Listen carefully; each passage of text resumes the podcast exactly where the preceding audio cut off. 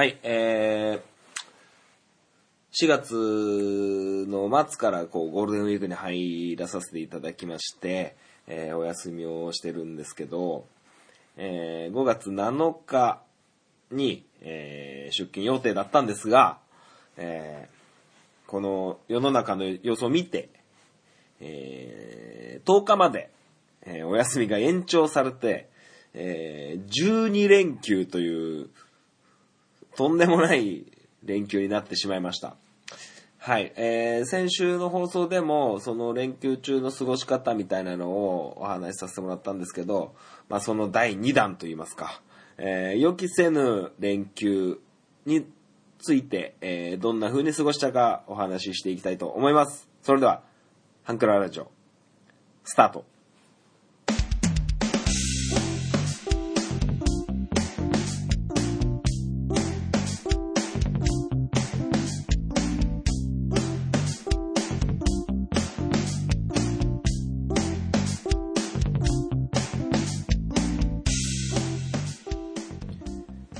スイートポッドキャスティングハンクララジオ MC を務めますのは私本マッチでございます。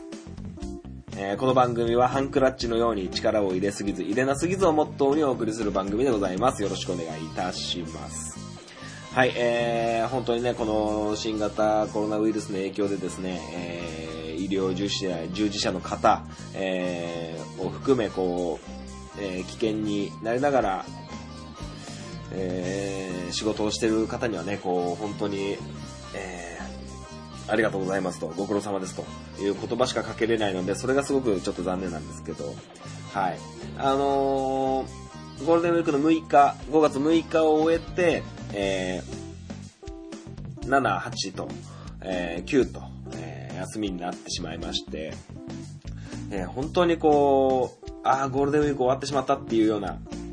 人にはもう本当に申し訳ないような気持ちがあったんですけど、まあこれが配信される頃は僕もちゃんと仕事がね普通に出勤日を迎えているのでまあまあいいかなと思うんですけど、まあそのまあ5月の、4、5、6と3日間通してですね、ミランダカーのご実家が農家やってますので、田んぼのお手伝いをしてましたね。はい。で田んぼのお手伝いをして、まあ一泊泊まったんですけど、はい、まあ朝早くから、まあそのね田植えの時だけちょっと天気崩れて、非常にね大変だったんですけど、はい、まあまあなかなかこう、まあこのゴールデンウィークまとまった休みで田植えをするっていう方がほとんどなんですよ。はい、だからね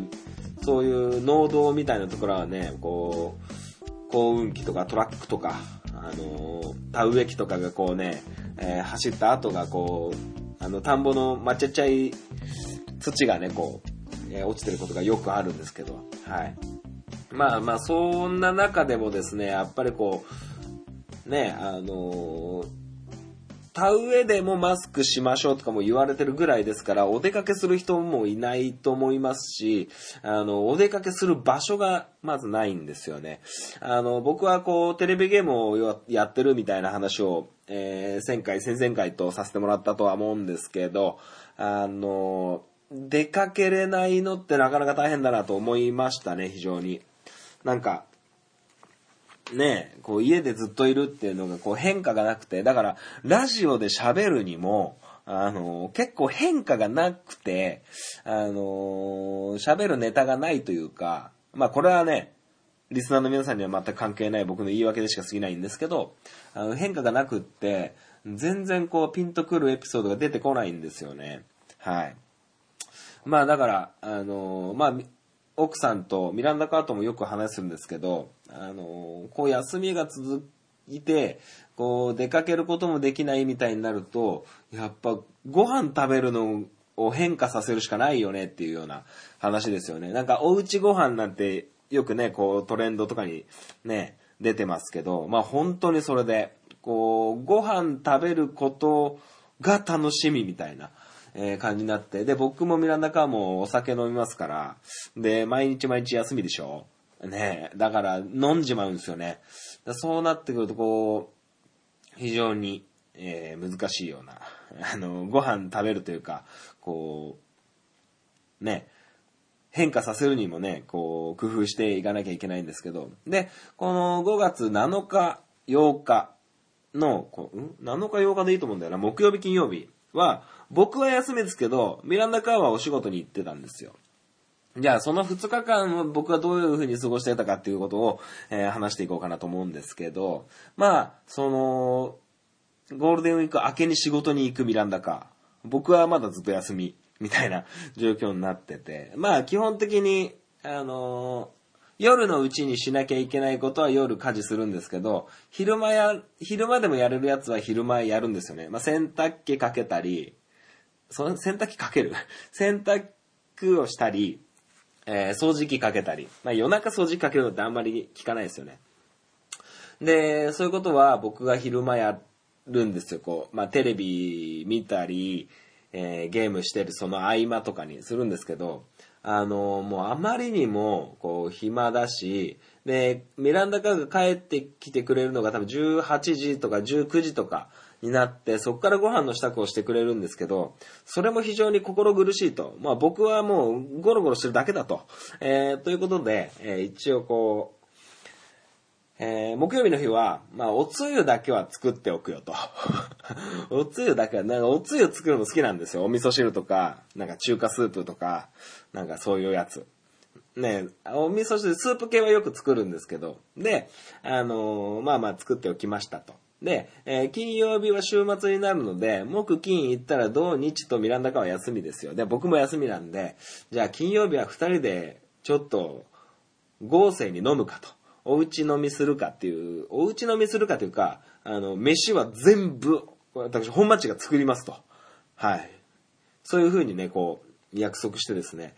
買い出し行ってですね、いろんなものを作った。いろんなものは作ってないですけど、まあ簡単に、鶏ひきと卵、入り卵の二色丼みたいなね、のと、まあお味噌汁作って、ジャーマンポテトみたいなの作って、まあそれだけなんですけど、はい。なかなかね、こう、入り卵がこう、ふわふわにならなくて、いろいろググったりね、して、2回か3回ぐらい入り卵作ってね、もう卵がもうとんでもないこと多くなってしまったんですけどね。はい。まあまあ、ちょっと工夫してみたら、結構やっぱ案外美味しくできるもんで、はい。まあちょっと僕の、ポイントとしては、お茶漬けにしても美味しい鶏そぼろ丼なんですよ。はい。っていうのも、こう、丼にご飯を盛って、刻み海苔を引いて、まあ、左でも右でもどっちでもいいんですけど、入り卵、ちょっと甘めの入り卵と、まあ、みりんとか、酒とか、砂糖とか、まあ、よくある鶏そぼろですよ。に、まあ、生姜、チューブでちょっと生姜ガッて入れてたりとかして、で、こう、二色丼にするんですけど、ポイントはですね、この下に引くご飯によくこうスーパーとかにあるスーパーとかの、豆腐とかお漬物とか、そういう納豆とかあのコーナーあたりに生麺があると思うんですよね。うどんとかお蕎麦とか、中華麺とかで、なんかレトルトのなんか即席旭川ラーメンみたいなのとか、ね、そういうコーナーがあると思うんですけど、そのうどんとかの、生麺のうどんとかのコーナーに、粉のうどんのスープの素みたいなのが売ってるんですよ。20円とか30円とかで。はい。それを、こう、ご飯にまぶして、ちょっと混ぜ込むんですよ。はい。あんまり味ついちゃうと、こう、鶏そぼろ丼にちょっとこう、鶏も、卵も味ついてるんで、ちょっと濃くなりがちになってしまうんで気をつけてほしいんですけど、白ご飯にそのうどんの素、まあ大体、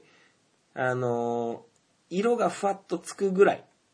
色つかなくてもいい。で、それで、海苔乗っけて、卵と、鶏そぼろ乗っけて、まあできれば、絹さやをちょっとね、細切りにしてセンターにトントンっておけば、ね、すごく色合いも良くなって。はい。で、まあ、お好みで紅生姜なんて入れてみたらね、いいんじゃないかなと思って。で、お茶漬けに、まあ、そもそも鶏そぼろ丼って、こう、ホロホロして食べやすく、ね、ガガガガッとこう、ご飯をかき込むような、イメージでいるんですけど、まあ、それをさらにこう、食べやすく、わざとお茶を入れずにもこうお湯入れるとご飯にまぶしたね、うどんのスープの素がこう溶け出してこううどんの出汁にご飯と卵、鶏そぼろがあるような感じですね。もう食っちゃったから写真撮っときゃよかったですね。写真撮っときゃよかったですね。まあまあそんな感じでちょっとねこうその日はミランダカーがこうじゃあそろそろ帰るねっていう風なLINE を来てですね、はい、じゃあこれから、定食屋本マッチ、開店オープン、ね、オープンの準備しますっつってね、こう居酒屋定食屋ミニコントみたいなのをね LINE 上だけしてましたけどね、はい、でもうすぐお風呂入ってもらって、まあ、僕はもう昼ばっかり暇なんでお風呂入ってもうねもう夕方なるも2時とか3時ぐらいからですね、もう一杯飲んでまして、はい、飲みながらお料理して、やってたんですけど、はい、まあまあそんな感じでこう食の変化をこ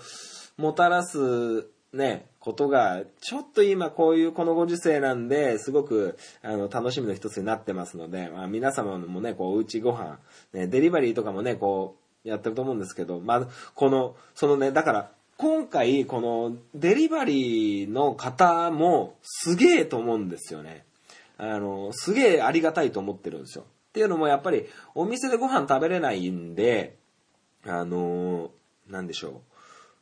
こう、食事に、なんか、何かの記念には食事がつきものじゃないですか。例えば、誕生日とか、七五三もそうだし、ね、まあ、四十九日もきっとそうでしょうし、何かの節目にやっぱ食事がつきものなんですよね。やっぱそういう時に食事の変化っていうのが、多くあると思うんですけど、この食事の変化をもたらせにくいこの昨今、デリバリーでね、こう、ご飯をこう提供してくれるっていうのはすごくありがたいなと思って。だから、まあ、医療従事者の方に、比べりゃね、こう保証とかね、こう守られてるもんがなんか違うみたいなこと言われてますけど、やっぱこう人間ね、こう衣食住なんて言われますけど、こう食の部分でこうね、満足させ続けるこう飲食の人にも本当、敬意を表したいなと非常に思いますね。はい。まあお寿司をねデリバリーするにも、ピザでもいいですし、まあなんか居酒屋さんのねなんかおしゃれメニューみたいなのをね、テイクアウトできますとかいうの、そういうのね、ポスティングされてますけど、なんだこれ、こんなやって必死だな、なんて、笑うんじゃなくって、やっぱそういう人たちが、僕たちの日常を、目に見えてるはずなのに、普通になりすぎてて気づかないぐらい、僕らのそういう節目節目の食事に、こう、彩りを添えてくれてるってことを、改めてこう、まあ、自分でこうやって晩ご飯作ってみて、分かったし、やっぱこう、普段ね、作ってくれる、ね、ご飯を作ってくれる方に、まあ、奥さんに作ってもらってる方もいれば、お母さんに使ってくれる方もいると思うし、まあ、それが逆転してね、こう旦那さんが作ってくれる場合、お父さんが作ってくれる場合っていうこともあると思うんですけど、やっぱり食事を作るっていう人はこう非常にねこうよう考えるんですよ。いろいろね、昨日鶏食ったから今日鶏やめとこうかとか、なんかいろいろ考えるんですよ。だからね、そういう人たちの気持ちにねしっかりとこう敬意を表していいタイミングでもあるのかなと非常に強く思った次第でございます。はい。まあまあそんな感じでこうね、たまの休みなんでこう、やってもらってることをやってあげたりとかそういうね、過ごし方もいいんじゃないかなと思います。まあまあ僕も、まあ全然こうね、家事なんてもうなかなかしないですから、特にね、こう、キッチン周りのことに関してはもう何にもしないんで、非常にありがたいなと思っていますし、これからもお願いしますという気持ちもありますし、まあこうやってまとまった時間があって、僕のやる気が出さえすれば、これからも今後もね、こうやってご飯作っていきたいなと思いますけどね。はい、まあまあそうやってね、皆さんも、おうちご飯楽しんでみてはいかがかなと思います。はい。こんにちは、ゆるりんこパーソナリティのなおです。しょうこです。この番組は日常に起きたこと、仕事のこと、楽しかったこと、悲しかったことをゆるりんこと話すポッドキャスト番組です。毎週木曜22時配信中。ふわふわゆるりとした番組をお探しのあなたにぴったり。番組はゆるりんこで検索。ぜひ一度聞いてみてくださいね。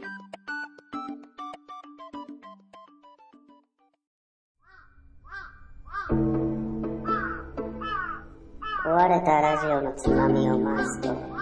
たまたま波長があったのか、何かが聞こえる夜がある。ドッキンマッシュ提供赤羽のラジオ。番組は赤羽のラジオで検索。心の周波数を合わせてお聞きください。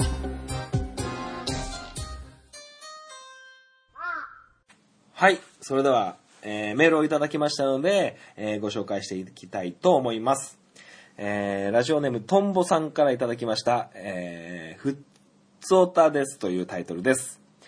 本町さんこんばんは、久しぶりのメールです。トンボですと、メールはちょっとお休みしていましたが、ちゃんとラジオを聞いていました。かっこわらということで、非常にありがたい。皆さん気づいてるかどうかわかりませんが、ここ 2,3 週、メールがトンと来てなかったというね、信じられない事態が起こってましたけどもね、はい、非常にありがとうございます。そして遅くなりましたが、誕生日おめでとうございます。今年も素敵な一年にしてくださいねと、ありがとうございます。はい、34歳になりまして、はい。で、この配信時点では、実はミランダ・カーも誕生日を迎えまして、はい。わずか、ミラノが僕の1個下なんですけど、こう、わずか1週間ぐらい、ね、こう、2個上の時間があったということなんですけどね。はいはい、ありがとうございます、本当に。はい。続き読みます。先週のラジオで、FF7 リメイクの話をされていましたね。自分はまだ FF7 リメイクは未プレイなのですが、実は昨年から FF シリーズをプレイすることにハマっていますと。FF シリーズ、ファイナルファンタジーシリーズのことですね。はい。で、現在、3、1、2、タクティクスとクリアしました。一度やっているタイトルもありますが、この年になってやると見方や感じ方も変わってて面白いです。まだまだ時間はかかりますが、全タイトルやって、マイベスト FF を探したいと思っています。実は自分も妻にもゲームしすぎと、怒られた事件がありましたが、これを書くとなくなるのでまたメールしますね。ではではと。PS、ちょっと前の話ですが、自分も関ジャムよく見ています。ちょうどやべっち FC の前にある番組なので、時間帯もバッチリですということです。はい、ありがとうございます。いいですね。こう、マイベスト FF 探したいっていいですね。ただめちゃくちゃ時間かかりますよ。だって、それだけだと、あと4、5、6、7、8、9、10、11、12、13、14、15。最新だけでも15。で、なんかね、なんとかチルドレンとかいろいろあるでしょ。で、10、11。11と14は多分インターネットなんですよね、確か。僕ちょっとその辺疎いんでわかんないんですけど。はい。いやー、FF7 リメイクも無事終わって、聖剣3も1周目はまず終わってですね。今2周目をゆるりゆるりとやってますけども、はい。まあ、マイベスト FF、一応僕もやったことあるのが2と3は途中でやめてるんですよね。2、3途中、4、5、6、7、で、8も途中、で、9、10、11未プレイ、12も途中、13は全クリした、14未プレイ、15途中って感じですね。で、タクティクス系はやったことないんですけど、僕のマイベスト FF だと、どうかな ?9、9、9が僕ベストなんですよ。はい。9、17、10かなはい、セブンとテンはね、本当に、これはもう、トンボさんも FF に触れた以上、セブンとテンは、えぐいっす。半端ないっす。半端ないっすね。まあ、4、5、6も、スーパーファミコンの時代ですけど、4、5、6も奥深いんですよね。はい。1、2、3、4はまだクリスタルについての話なんですよね。確かクリスタルをめぐったなんか世界大戦みたいな感じなんですよね。で、6から少しずつテイストが変わってくるんですよね、ちょっと。まあ、4は普通のね、王道の、右に味方、左に敵っていう感じの FF ですけど、5からはアビリティシステム、6は幻獣システムですよね。で、7はマテリアシステム、8は何でしたっけね、忘れましたけど、学校のあれですよね。はい。で、9はなんて言うんです？ 9 もちょっと幻獣シリーズに似た感じのね、強化の仕方だし。で、10はね、スフィア版システムですよね。はい。まあまあ、どんどんこうね、1からこう、ね、旧作からこう始めてってるようなトンボさんからすると、最後の方は、こう、なんかね、こう、アナログ感がなくなって、結構システマチックにも、一本道を通らされるような感じに感じてしまうかもしれませんが、逆にこうストーリーというかその一作品の物語の、没入感みたいなのは半端なくなっていくと思いますよ。はい。まあもうそもそもねドット絵からね 3D ポリゴンからこう今のね CG みたいなすごく綺麗なのになっていくと、いやめちゃめちゃすごいですね。没入感は半端ないと思いますよ。はい。で、なんだっけ、最後、ね、カンジャムのこと言ってたんですけど、カンジャムマジですごく面白くて、今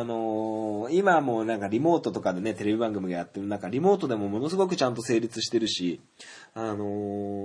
僕ね、こう、歌を聴くときはメロディーよりも歌詞がすごくね、注目するポイントで、歌詞の意味をすごく読み込んで、ね、解説する回とかあるとすごく楽しんで、で僕もちょっと真似してみて、なんかこの一曲のこのフレーズってどういう気持ちで書いたのかなみたいな話をしたいなーなんて思ってるんですけど、なかなかこう、ね、専門家じゃないからね。ね、カンジャムに出てる人はね、音楽プロデューサーの人だったり、実際のアーティストさんだったりしますから、すごく難しいんですけど、まあまあ、チャンスがあればね、やりたいなと思っております。はい。はい、本当にともさんありがとうございます。このね、メールをいただけて、メールをいただいた次の日か、前の日だったかに収録でちょっとね、読むのが遅くなってしまいましたが、申し訳ございませんでした。はい、非常に、このメールをこうやって収録したくて、ちょっとね、うずうずしてたっていうのがね、本音のところなんですけど、はい。ということでね、こう、とんぼさんからもメールいただけて、本当にありがたい、数分間でございました。また皆様からのメールをどしどしお待ちしております。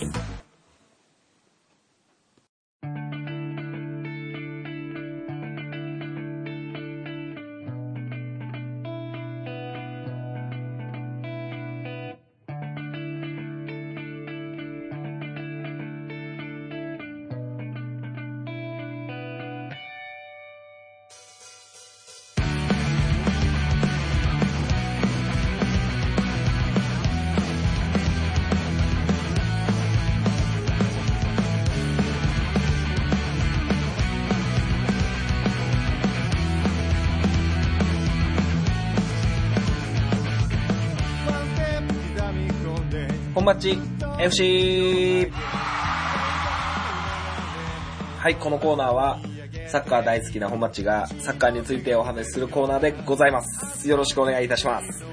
はい、BGM は、エイムの、ハートビートを、流れてると思いますが、このリズムに乗りながらねやっていきたいなと思います。先週から始まった本マッチの新企画、マイベストイレブン、ですけど、続きをやっていこうかなと思います。一応いろんなマイイレブンを、ベストイレブンを用意してるんですけど、この本マッチ FC のコーナーが大好きっていう方はね、本マッチのこんなベストイレブンが聞きたいななんていうのもお待ちしております。はい。で、今日はですね、前回 J リーグの外国人の、2つのマイベスト11を、ご紹介させていただいたんですけど、私34歳になりました本マッチが選ぶ、今回はですね、日本代表ですね、歴代の日本代表のマイベスト11を、作っていこうかなと思っております。はい。もう一つはですね、2チーム目までいけるかな、ブラジル代表やろうと思ってますけど、ちょっと日本代表全部喋り終えて時間見て決めようかなと思っております。日本代表今回も、キーパー1人、ディフェンダー4人、ミッドフィルダー4人、フォワード2人と、442のシステムで考えていきたいなと思います。J リーグと結構被る部分もあるんで、その辺はちょっと、前回の放送で喋ってる人がいるんで、その辺は飛ばしていこうかなと思います。キーパーは川口義勝。はいですね。先週放送を聞いてくださった方はわかると思うんですけどもね。はい。で、ディフェンダー左から、相馬直樹、原正美、松田、酒井宏樹。これは変わりません。J リーグの、マイベスト11、J リーグ編と、一緒のディフェンダーになりました。はい。で、日本代表の、ボランチ、現在フランクフルトで活躍しています長谷部選手でございます。はい。何がすごいかって、ずっとキャプテンやってたのがでかいかなと思います。はい。プレイヤーとして何がすごいかっていうのは、こう目に見えてわかるプレーじゃないんですよね。例えばシュートが上手とか、ドリブルが上手とか、パスが上手とか、そういったことじゃないんですよね。はい。もう目に見えないもので言ってしまうと、キャプテンシーみたいな、キャプテンとしての資質みたいなのは、もう歴代の日本代表の中でも群を抜いてるんじゃないかなと思います。長谷部選手が出てれば安心みたいなことを思うことがよくありましたね。だから今ね、こう長谷部選手が代表引退した今、すごくこうね、安定しない時期が続いてるんじゃないかなと、それは長谷部選手の影響じゃないかなと思ってます。強いて言うと、やっぱりこう代表でのね、得点とかアシストっていうのは少ないんですけど、サッカーの真髄をよく分かってる一人じゃないかなと思います。ここでボール奪われたら困るとか、自分を犠牲にしてね、こうイエローカードもらう覚悟で、ファールしてでも止めて、自分はイエローカードもらっちゃうみたいな、そういうことはすごくありますね。ここは突破されちゃまずいっていうところに、長谷部選手がいたりとかね。最近では結構年齢的なこともありますし、こう運動量のこともありますし、こう難しいことがね、こうスピードについていけなかったりとか、あることはあるんですけど、それをこう経験でこう勝ってるような感じですね。はい。僕はあんまり長谷部選手好きじゃなかったんですけど、よくよく考えてみたら、日本代表の歴代のボランチ、稲本選手とか、日韓ワールドカップでいうと稲本選手、戸田和幸選手とか、それから福西選手とか、中田秀だったり小野だったりもボランチするんですけど、長谷部選手の感じがやっぱもうずっとね、ボランチやってたのもあって、はい、遠藤選手とはちょっとね、タイプも全然違いますし、遠藤選手なんかめちゃめちゃすげえ選手なんですけど、はい。今で言うと、遠藤航選手とか、井出口選手とか、はい。まあ僕は、もうオリンピック延期してしまいましたけど、斉藤美月選手すごく推してるんで、代表に定着して、長谷部選手みたいな、ね、キャプテンションを持ってほしいなっていう希望もありますけどもね。はい。まあ、長谷部選手はこの辺にしといて、まあ、中盤も一緒なんですよね、ほとんど。まあ、トップ下中田秀、左尾の右石川直弘、という感じになってます。はい。まあ、中田秀に関しては、ね、伝説的な、ね、プレーも多いですし、まあ、日本代表を世界に認めさせた男ですね。はい。まあ、よく言われるのが、キングカズが日本を世界に導いた男、中田秀が世界に日本を認めさせた男と、こういう風なカズのことと一緒にこうセットとしてね、こう話されてるんですけど。まあ、小野選手もね、言わずもがなですよ。ほんと上手だし、別に足速いわけじゃねえし、まあテクニックみたいなのはほんと、エロいんでね、先週もお話ししましたけども。はい。まあ、フェイエノールトっていうね、オランダの名門チームにいて、オランダのね、有名な、もう亡くなってしまいましたけど、ヨハン・クライフというね、まあ、サッカーの歴史を作った一人の、ヨハン・クライフ選手と同じ14番をフェイエノールトというオランダのチームで、つけていたのが小野伸二選手ですね。はい。まあ、石川直弘選手は先週もお話した通り、もうギュンギュン走って、ね、素早くこう、ね、中盤からも点を取れるような選手で。うん、なんかまあ、怪我で、ね、代表とか定着もなかなかできなかったのはあるんですけど、まあなんかこう、最近こういうの出てこないなっていうので、選ばさせてもらいましたし。で、フォワードの二人、まあ一人は興梠選手。興梠選手もね、代表でプレーしてたことあるんですけど、特にこう、日本代表が思い描くサッカーには不必要だったんでしょうね。はい。もう中盤で細かく繋いで、相手の隙をついて、相手のディフェンダーの感じを、守り方を崩して、より正確に、より丁寧に、より確実に、こう、ゴールを目指していくっていう中では、こう、興梠選手は合わなかったんでしょうね。ただ、こう、敵からね、離れて、シュートするとか、一瞬のね、走り出すタイミングとか、そういうので世界で勝負できる。まあ、岡崎慎司選手とも似たような感じですね。はい。まあ、もう一人は、高原直弘。直弘だったかな高原選手。ね、名前何なんだろう。高原。ね、ボンバーヘッドの高原ですよ。はい。まあ、ドイツでプレーして、ねえ、こう、すごくこう、不運に、なってる選手なんですよ。代表を確実とされてた、時に、こう、ね、日本代表のために日本に帰ってきた、その飛行機の中でエコノミー症候群っていうね、こう、ね、ずっと、ね、飛行機の機内でじっとしてたことによって運動能力が低下してしまうような、症状に見舞われてしまったりとかして。まあでも、頭でも左足でも右足でも、こう、ボンボン点を取る、ドイツでもね、活躍した選手なんでね。やっぱなんか高原の得点力みたいなのはやっぱ期待してましたよね。はい。まあそんな感じでしょうかね、歴代日本代表。まあまあ上げればキリがないんですけど、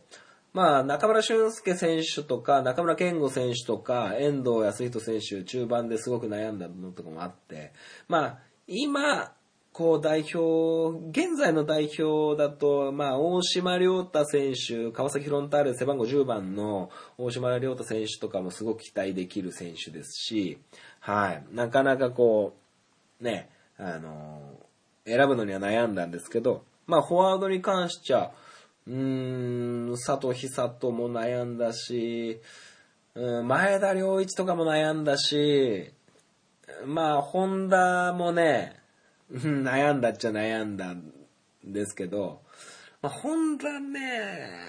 やってくれる気はするんですけど、やってくれなかった時にホラなってなってしまうのも否めないところもあって、はい。まあ、いろいろ考えに考えた末ですけどね、はい。はい、じゃあ続きましてブラジル代表も行ってしまいましょう。僕がブラジル代表を初めて見たのはフランスワールドカップ1998年、日本代表が初めて、ワールドカップに出場した時の、ね、ブラジル代表、準優勝しましたね、その時はブラジル代表はね。はい。まあ、そこがベースになってきてしまいますか、僕はどうしても世代からすると。なので、やっぱりね、こう、見てきたサッカー、見てきた時代があるんで、ね、僕はブラジル代表って言っても、ペレとかね、そういう選手のプレーはあんまり見てないので、なんか映像とかでしか見てないんで、まあ、賛否両論あると思うんですけど、僕のマイベスト11を紹介していきたいなと思います。システム同じように、キーパーが1人、ディフェンダーが4人、中盤が4人、フォワードが2人ということです。キーパー、タファレル。タファレル選手、これね、あれです。フランスワールドカップで、準優勝した時のゴールキーパーですね。ブラジルってどういうチームかって言われると、攻撃的な、ね、10点取られても11点取るような攻撃力みたいな、イメージだったのが、要は、守備に関しては結構、育成とかも強化とかも、あんまりだった時代があって、で、それを経て、タファレル選手っていうのは、もう完全にゴールキーパー、ね、守備力の高いゴールキーパーが初めて出てきたかなという感じですね。はい。PK 止めるのめちゃくちゃ強くて。なんかね、こう、安心して、ね、ボールを扱ったり、キックだったり、キャッチングだったりが上手なキーパーが初めて出てきたかなっていう風なイメージです。今はね、ブラジル代表、ジュリオ・セザールとか、昔はジーダとかね、ジーダっていうね、丸坊主のね、背高い、キーパーがいたりとか、するんですけど、まあ、それの先駆け、パイオニア的な、タファレル選手でございます。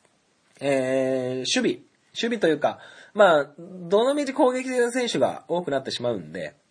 まあ、中盤じゃないや、ディフェンスは左からロベルト・カルロス、チェアゴ・シウバ、ルシオ、右サイド、マイコンということでね、ロベルト・カルロスは言わずもがな悪魔の左、今でもこう YouTube でね、ロベルト・カルロス選手のフリーキックなんかはね、もうエグいんですよ。ね。普通カーブするのってこう、ね、野球と同じで、右足で蹴ると右から左に曲がっていく、左足で蹴ると左から右にこう曲がっていくっていうような感じなんですけど、ロベルト・カルロス選手ね、左利きのね、結構なハードキッカーなんですよ。背も低いんですけど、ハードキッカーすぎて、もう外巻きに、野球でいうシュートとかシンカーみたいな感じになるんですよ。はい。まあ、スライスみたいな。はい。で、そのロベルト・カルロス選手のね、この、フリーキックの助走はね、なんかすごくこう、結構離れたところから、ちょびちょび走って、最後ドカンって蹴るっていうね、結構個性的な、ね、助走の仕方をするんですよね。これがなかなか、僕ら学生時代はめちゃくちゃ真似しましたね。はい。で、チェアゴ・シウバ選手、今も代表なのかな？ゴリッゴリのセンターバックですよ。これもね、サッカーしてる人はね、もう知らない人はいないんじゃないかと思いますし。で、ルシオ選手、この人ね、ドイツのレバークーゼンっていうチームにいて、めちゃめちゃ点取るんですよね。コーナーキックとかで。でかいし。なんかさっきも言った通り、タワレル選手と同じように、守備的な選手ってあんまりこう出てこなかったんですよね。で、世界一とか、ヨーロッパ一とか、そういう選手、ね、ディフェンダーの選手はそういうところから多く出てくるんですよ。でもブラジルで、そういう世界的なディフェンダーと肩を並べた初めての選手じゃないかなと僕は勝手に思ってて、はい。空中戦がすごく強くて、ヘディングがね、こう、なんか爆発音するみたいなヘディングするイメージがあって選ばさせてもらいました。で、マイコンっていう選手、これね、なんだっけ、ダニエル・アウベスでしたっけ？なんか、バルセロナにいたね、人なんですけど、その選手の前に、多分右サイドバックやってたんですけど、ドイツだったかな、ドイツワールドカップだったかで、角度ゼロからシュート決めたのをすげえ印象的に思ってて、はい。で、右サイドにはね、伝説的なカフーっていう選手がいるんですけど、カフー選手はね、こう、すごくバランス取る、ね、守備も上手だし、攻撃もね、素早くていい選手だったんですけど、もう僕の、ね、僕ブラジル代表大好きなんで、攻撃的なね、11人を選んだっていう、まあ、タファル選手は別ですけど、まあ、攻撃は最大の防御と言いますか、そういう選手を選ばせてもらいました。はい。で、中盤に行きますと、ボランチ、ドゥンガ。これはもう、いっちゃん最初に決めました。ドゥンガ。めちゃくちゃおっかねえらしいっすよ、マジで。まあ、ジュビロ磐田にいた時の、まあ、福西選手、服部選手とか、そういうね、テレビ番組とかで、話した時に結構ドゥンガの名前が出るんですけど、マジで味方なのに胸ぐら掴んで怒鳴り散らすみたいな、そういうことがあるらしいんですよ。まあ、パスとかに関しても上手ですし、まあちょっとね、ブラジル代表の監督とかしたこともあって、なかなか結果出なくてすごく批判されてるんですけど、まあ選手としてはまあ一流だなという感じですよね。その、1994年、アメリカ大会の決勝で、PK、ね、イタリアと、ロベルト・バッチョが、PK 戦でシュート外してしまった試合の PK にも、ドゥンガ選手がいて、で、ドゥンガ選手が決めた後、ガッツポーズ、力強く握りしめた拳を、こう、下に叩きつけるようにガッツポーズをするっていうのが、僕はすごく印象的でした。はい。で、ちょっと、中盤変わってくるんですけど、カカ。AC ミランにいたカカという選手ですね。この選手は、秋田県に昔いたみたいなね、幼少期の頃秋田県で育ったっていう話もあったりなかったりするんですけど、AC ミランで背番号22番を着てた時は、まあ、20歳、21歳ぐらいの時ですね、めちゃくちゃ甘いマスクですごくイケメンな選手なんですけど、シュート力が抜群にロベルト・カルロス選手みたいに強いわけでもない。パスも、イニエスタとかシャビみたいに繊細なわけでもない。でも、そのね、プレー一つ一つのジョイントがすごく綺麗なんですよ。まあ、ジョイントって僕が今勝手に言った、ね、造語ってや造語なんですけど、まあ、ドリブルからパスとか、ドリブルからシュートとか、ボールを止める、ボールをトラップする、トラップからのパスとか、トラップからのドリブルとか、そういうプレーとプレーの隙間が、こう結構ね、ボールを奪ったり、ディフェンダーからすると狙い目とされるんですけど、そこがめちゃくちゃ速いんですよね。トラップからのシュートは特に速い。胸トラップは、こう、ボールが飛んできたボールを胸でポーンって胸で弾ませて、足元に落ちてきたのを、ドンってシュートするような感じなんですけど、簡単に言うと、カカ選手のそのトラップ&シュートっていうのは、トラップした先にも足振ってるみたいな。足振ってるところにトラップするような感じ。だからもうね、相手のタイミングが全然合わなくって、ガンガン量産して。まあパスが上手じゃないって言いましたけど、パスも上手なんですよ。だからそのタイミングが、ね、相手より、1店舗、2店舗、3店舗ぐらい、ね、早いんで、動き出すフォワードも大変だったと思います。はい。まあ、当時は、エルナン・クレスポ、フィリポ・インザーギとかかな、が、AC ミランでコンビを組んでたフォワードなんですけど、まあ、なかなかカッカ選手とプレーするのは楽しかったんじゃないかなと、僕は個人的に思ってます。はい。じゃあ続きましては、オスカル。はい。オスカル選手ね、こう、イングランドのチェルシーとかでプレーしてたんですけど、確か左利きだったと思うんですよね。ブラジルって結構左利きの選手多いんですけど、なんかこう、走らないって言ったら言い方悪いんですけど、すごくこう、パサーに転じてるようなイメージ、すごくパスにこう、美学を感じてるようなイメージの選手で、ちょっと僕、異彩を放ってるなと思って、選ばさせてもらいました。あんまりね、プレー見たことないんですけど、僕はちょっと一つのプレーをね、これちょっと何の試合でどんなプレーだったかっていうのをちょっと説明しづらいんで、説明できないんですけど、ちょっと一つのプレー見て、ちょっと一目惚れしたような感じの選手です。最初、ブラジルの選手じゃないと思ってたんですよね。僕スペインの選手かなって思って見てたんですけど、実はブラジル代表って言われてびっくりして、はい。続きまして、リバウド。リバウド選手は、そうだな、アメリカ大会もアメリカ大会は出てないか、フランスワールドカップ、日韓ワールドカップ、次のドイツ大会にまで出てるんじゃないかな。リバウド選手っていうのはですね、左利きで、ものすごいオーバーヘッドとかしちゃうような感じの選手なんですけど、まあ、バルセロナとか AC ミランとかいろんな、ね、名門クラブを渡り歩いてですね、2002年日韓ワールドカップでは、めちゃめちゃ点取ってましたね。はい。で、これね、確かね、このハンクララジオ第0号か1号で、話してるんですよ。リバウドが、日韓ワールドカップの決勝だったか、準決だったかの、トルコ戦か、決勝のドイツ戦での、ボールを触ってるトータル時間が2分何十秒なんですよ。リバウド。90分の中の2分何十秒しかボール触ってないっていう、すごいよね、この人っていう話を、結構1回か2回ぐらいの時にやってるんですよね。まあそれぐらいこの選手はボールを、離すのがうまい。ボールを持ってない時間がうまいんですよ。めちゃくちゃ走るしね。うん。で、守備もすげえ頑張るんですよ、何気に。うん。すごくね、こう頑張る選手で、驚かされたんですよね。まあ、攻撃の選手だからっていうイメージがどうしてもブラジル代表ではありますから、僕はそういう風に思っちゃってて、結構びっくりした感じの選手ですね。はい。じゃあ、お待たせしました。攻撃的なカナリア軍団ブラジルの、フォワード。もうこれ、もう、言われても分かってると思うんですよ。はい。ロナウジーニョ、ロナウド、この二人です。はい、ロナウジーニョは本当にね、僕のサッカー人生の中で、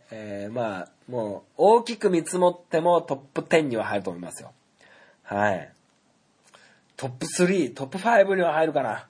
もしかすると。まあ、ロナウジーニョ選手のね、バルセロナの時のね、縦横無尽っぷりったら、もう一人だけ、魔法がかかってるようなね、感じですよ。まあ、テクニック、走るスピード、シュート、パス、ね、フィジカル、体ぶつかっても倒れないみたいな、もう無敵。あれですよ。マリオのスター持ってるみたいな感じ。はい。誰も、何も手も足も出ない。なおかつ、こう、結構こうね、エンターテイメント的に、こう、ね、フェイントだったり、見せますよね、ノールックパスだったりね。はい。もうこんな選手出てこないでしょっていうのが一人でしょうね。はい。で、ロナウド選手。怪物ロナウドですよ。まあ僕はこの選手を見て、シザースというね、こう、ボールをね、くるくるまたぐ、ね、中島翔也選手がよくやるような、プレーをガンガン真似して、今でも得意技になってますけどもね。はい。いや、ロナウドはもう、ほんとね、もう、何も言うことないですよ。くるくるそのね、シザースっていうフェイントをくるくるするんですけど、もうくるくるするのなんて、ディフェンダー分かってんですよ。分かってんのに止めれないって、そんなことあるっていう。潰そうと思って潰れない選手がいると、そのチーム勝てるんですよ。はい。まあ今で言うと、まあイニエスタ選手はその前編に近かったですよね。はい。まああと中田秀が いたね、ローマとかペルージャの時の中田秀も似たような感じだったと思いますし、まあロナウジーニョもそうだし、ほんとね、もうこの選手が現役時代を迎えてる頃に僕はサッカーやってて本当良かったなって思う一人ですね。はい。もう、まあ日韓ワールドカップでね、大五郎カット、してましたけど、まあ、すごくこうね、もうそういう選手じゃねえんだわ、みたいな。そういうので話題になる選手じゃねえんだわと思いながら。まあそんな感じでね、まあ、ブラジル代表は結構決めるの早かったんですけど、まあブラジル代表ね、ロビーニョっていう選手がいるんですよ。ロビーニョをね、本当は入れたいんですけど、まあちょっとシステム上ちょっと割愛させてもらってですね、ほんとね、ドゥグラス・コスタっていうね、もう舌噛みちぎりそうなね、選手もいるんですけど、ドゥグラス・コスタっていうね、そういう選手だったり、あと、今だと、まあ、ネイマールもね、いや、あいつめちゃめちゃうまいんですけど、まあ、ちょっとね、いろいろ騒がせることがあって、ちょっとロナウドとか、まあ、ロナウジーニョもね、なんか逮捕されたりしてましたけど、まあ、ね、過去のね、プレイにはね、罪はないんでね、はい。まあ、いろいろちょっとね、こう、攻撃的なところで悩みすぎたのでね、非常に、楽しい時間でしたね、このブラジル代表を選んでるのは。はい。まあそんな感じで、結構喋ってしまったので、今回はこの辺にしたいなと思います。まあ次からね、いろいろフランス代表とかドイツ代表とかも決めてるんで、今度から1チームにしましょう。一人ずつね、エピソード喋ってると、こんな時間になっちゃうんで、結構、ダメだなと思って。で、まあある程度、ベスト11ストックはしてるんですけど、なんか本マッチのこんなベスト11聞きたいなっていうのをください。まあ、例えば、好きな女優さんでベスト11とか、まあ、好きな俳優さんでベスト11、お笑い芸人でベスト11みたいな、そういうのでもいいと思います。はい。好きなカップラーメンとかでもね、あなたのマイベスト11も教えていただきたいですし、そういった感じでね、こんなベスト11やってほしいなっていうのがあれば、教えていただきたいなと思います。はい。それでは、今回はこの辺で終わりたいと思います。本町 FC 試合終了。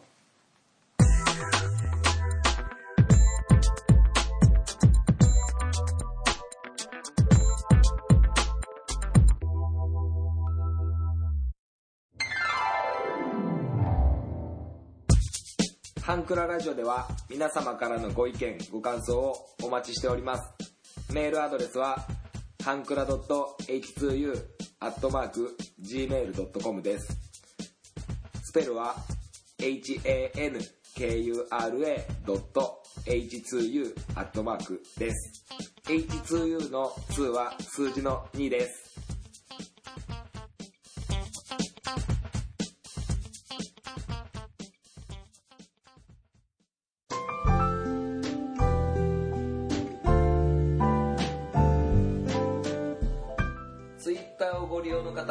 DM でもご意見ご感想をお待ちしております。ハンクララジオで検索してみてください。ハッシュタグハンクララジオでのツイートもお待ちしております。ハンクラはひらがな、ラジオはカタカナです。みんなでフォローして盛り上げていきましょう。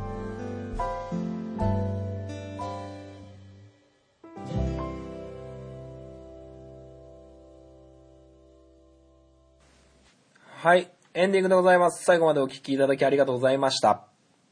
はい。こうやってね、おうちご飯のお話を、させてもらったんですけど、とか言って、本町 FC でだいぶ尺取ってるけども、その記憶ないかもしれないんですけどね。おうちご飯やってて、この間何だったかな。何作ってたんだったかな。なんか作ってたんですよね、俺。なんかさ、フレンチトーストをね、作ってたんですよ。もう前日から、ね、食パンをパン屋さんで買って、牛乳を、買って、で、バターを溶かして、その牛乳に混ぜて、バニラエッセンスなかったし、生クリームもなかったから、まあ、牛乳と、まあ、溶かしバターと、砂糖を入れた牛乳の液に、パン屋さんで買ったふわふわのパンを入れてたんですね。もう前日の夜、もう昼間っから。で、もう明日の朝ごはんは絶対フレンチトーストを食うぞ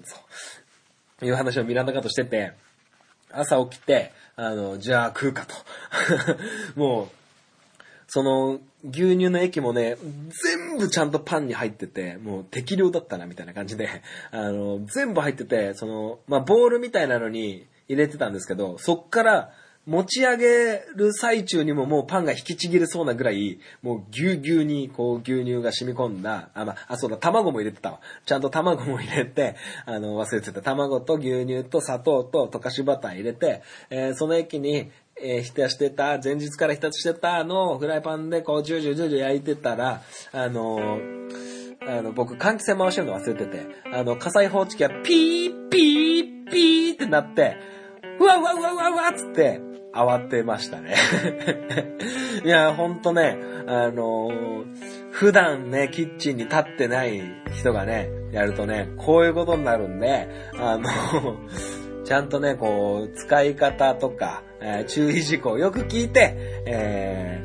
お料理、おうちご飯楽しんでほしいなと思います。マジで焦ったからね。もう速攻換気扇つけて、リビングの窓全開にしてですね。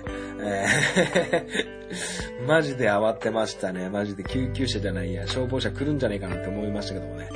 まあ無事に、もう1分も経っちゃすぐピーピー鳴るのも止まったんで、何事もなかったかのように済みましたけど、はい。まあ換気扇をね、付け忘れにはご注意をということで、